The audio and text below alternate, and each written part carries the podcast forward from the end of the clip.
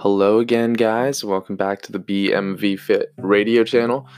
So, real briefly, I just wanted to drop in and um, say hello again because I know I may have been MIA for a couple of months or more than that, possibly 12 or 13, maybe even 14. So, there's been a lot of changes and a lot of transitions that have occurred. And in terms of fitness and health, things have been going great. And the knowledge basis in that area has been ever increasing. So, today I wanted to talk about the amount of information that is out there that beginners um, novice starters and intermediate lifters or people who are trying to get into exercise can be confused by. Okay, because there is a lot of information out there. So, to better help you navigate through all of the information, I decided that I thought it would be best to give you guys five different areas to first focus on. So, first area that you should focus on would be your diet, okay? And the beautiful thing about these episodes is that they are short and they are sweet. They are not too long. They just get right down to the details and the specifics so you can learn how to implement so you can save your time and go right into it.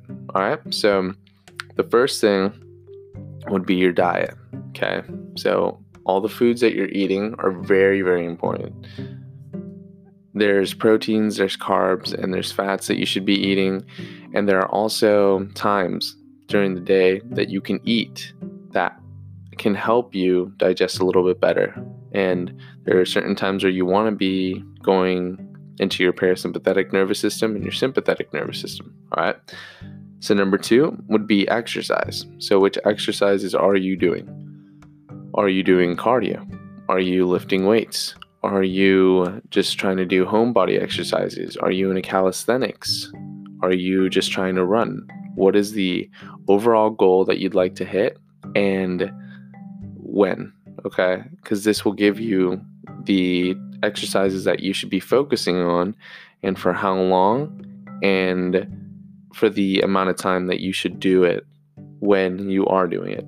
Okay, the third thing would be the frequency. How often during the week are you going to be going into the gym or implementing your workout routine throughout the week?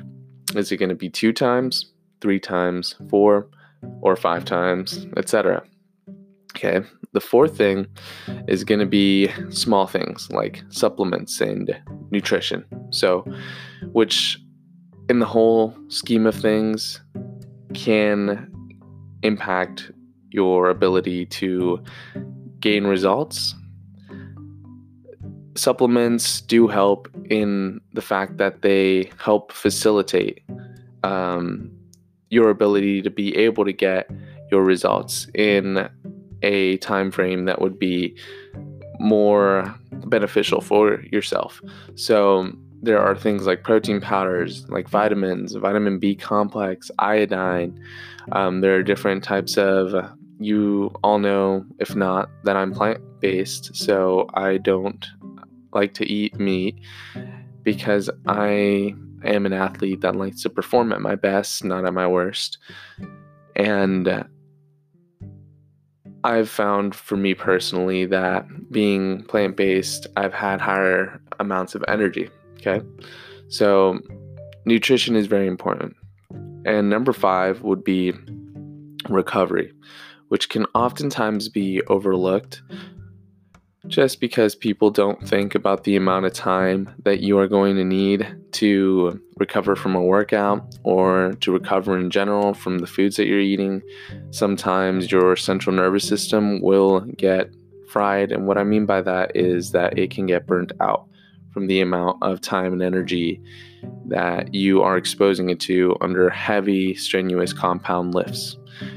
So, these are just five things that you should be keeping track of, and um, just a tip in there to get around, you know, uh, 2.7 liters of water, almost three liters for for men, 2.7 for women. Okay, so just keep that up there and in your head. Thank you.